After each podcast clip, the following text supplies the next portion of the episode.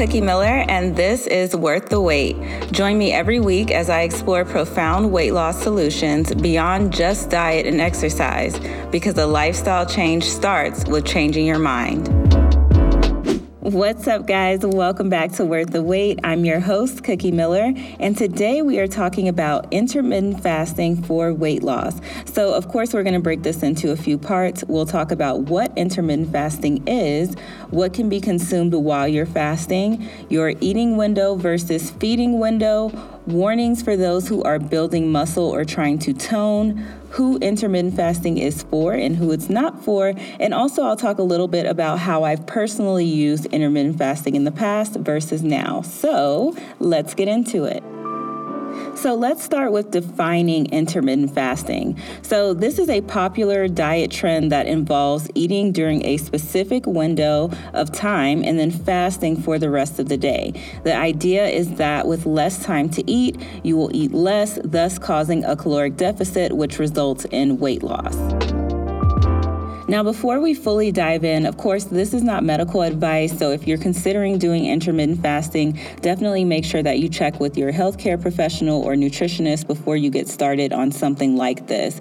But typically, for intermittent fasting, during the fasting window, you only want to consume non caloric beverages such as water or black coffee or tea.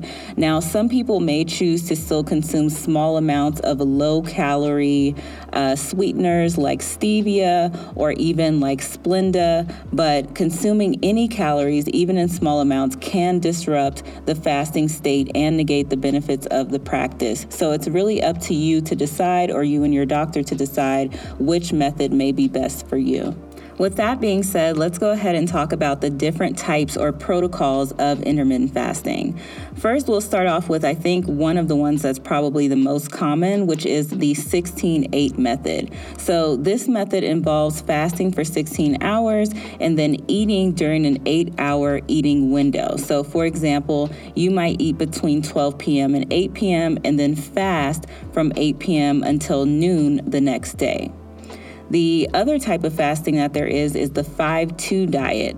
Now, this normally involves eating five days a week and then restricting your calories to 500 or 600 calories for the remaining two non consecutive days.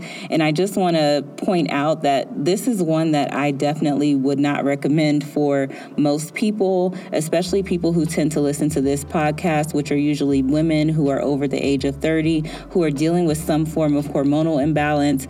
I can say that eating that restrictive amount of calories can definitely not be so great hormonally. Um, so I wouldn't recommend it. But again, I'm just giving you guys the information just so that you have it and you can make your own informed decision. So, the other type of fasting is alternate day fasting. So, this involves alternating between days of eating normally and then days of calorie restriction. And then there's what is known as the warrior diet, which involves eating a small number of raw fruits and vegetables during the day and then eating one large meal at night. This could also kind of be seen as OMAD or one meal a day, where you may have heard of people only eating like a very large meal uh, within an hour period at the end of their day. So this can also be kind of considered as that. And then there's the eat, stop, eat method, which involves 24 hour fasting once or twice a week. Now, I've already explained to you one kind of warning when we're thinking about hormones and hormonal imbalance and how that can kind of change things, but I also want to talk about some other warnings when it comes to intermittent fasting. So, intermittent fasting itself should not cause muscle loss if calorie intake is adequate and the person is engaging in regular strength training exercises. However, if calorie restriction is excessive, it can lead to muscle loss along with the fat loss. So, not only are you losing the fat, which of course is the goal, but you're also losing some of your muscle. And I know that that can kind of seem like, well, it's, you know, the sacrifice that I'm willing to make to get to my goal. And I get get that, but we have to remember that as women and as we get older, it's going to be more difficult for us to put on muscle. So if we're just letting that muscle go, then it's not going to be a great thing for us long term. So during intermittent fasting, the body will first use up its carbohydrate stores for energy and then it will break down to the fat stores. So if the fast is prolonged and carbohydrate stores are depleted, the body will start to break down the muscle tissue to convert amino acids into glucose, which is a process called gluconeogenesis. So, if you are going to still choose to participate in intermittent fasting to try to combat the muscle loss that may come with it, it's important that you are consuming enough protein and engage in strength training exercises during your intermittent fasting. And it's also important to ensure that your overall caloric intake is not too low. Now, let's talk about who intermittent fasting is not So, intermittent fasting may not be the best approach for individuals with a history of binge eating, as it may end up triggering disordered eating patterns, emotional distress, and preoccupation with food. So, binge eating is ca- characterized by eating a large amount of food in a short period of time, often to the point of feeling physically uncomfortable, and is often accompanied by feelings of guilt and shame. So, if you guys have followed my journey for a while, this is something that I posted about quite a bit in the beginning of my journey. Just having that issue with binge eating where I wouldn't eat much during the day, and I was kind of doing my own, you know, version of intermittent fasting and then binging at night. Or maybe you're someone who is embarrassed about your relationship with food. So when you're out with other people, you tend to eat these smaller portions that really aren't filling you up, and then you go out and you get something else and you you know, binge on that because that's what you really wanted and that's what you really needed to feel satiated. So if you're someone who has that type of patterned eating, then this may not be the best approach for you because again, it's kind of just mimicking the intermittent fasting and then it's reinforcing those behaviors that you are trying to change.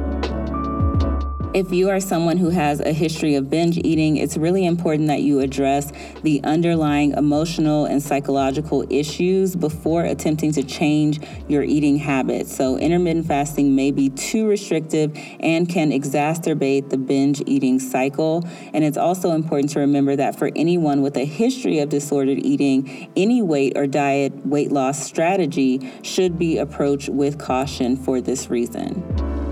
I have had my own personal experience with intermittent fasting, and I'll tell you a little bit about that. So, in the past, I have done IF. I used the 16 8 split where I would eat from about 12 to 8. So, I would skip breakfast. And at the time, I didn't know that this was causing my stress hormone, cortisol, to spike even further in the mornings than it already was.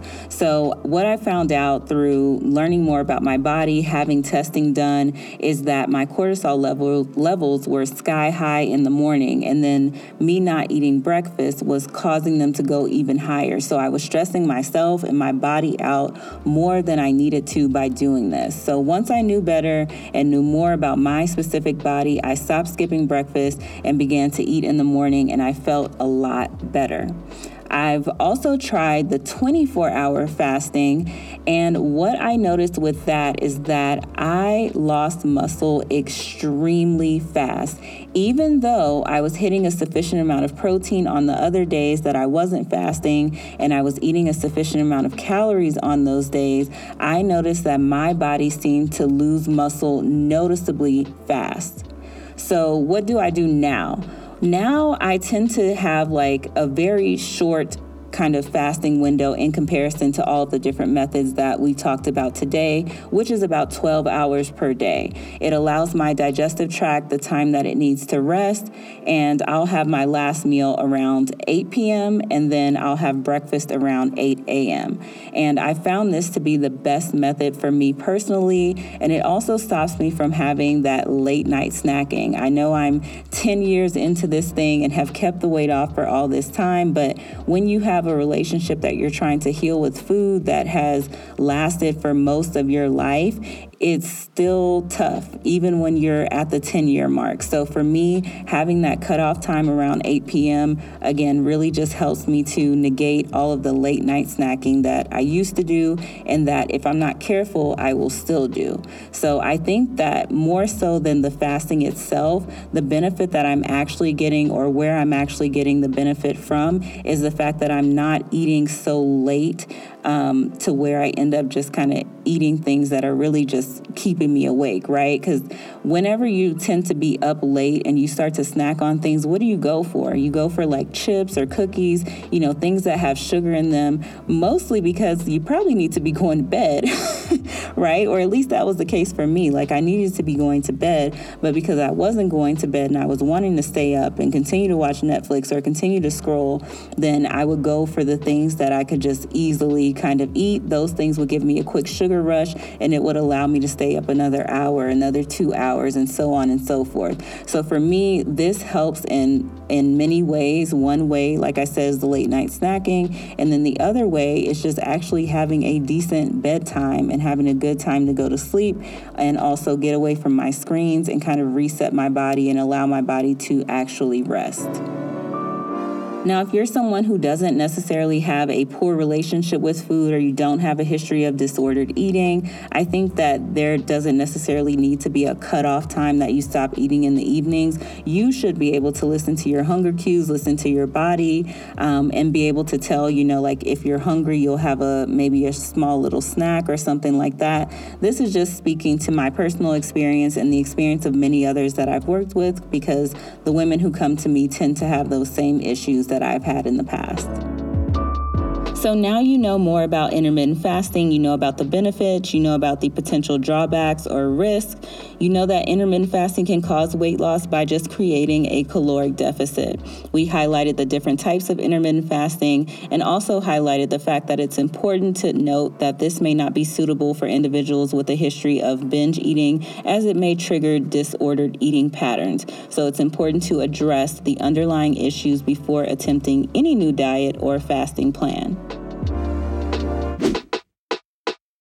Thank you so much for listening to this week's episode of Worth the Wait. Remember, if this episode or any of our episodes have helped you, please consider taking a screenshot of the episode, posting it on IG, tagging us at Worth the Wait podcast, or tagging me at Cookie Miller, and we will be sure to repost. I will talk to you guys next week. Bye.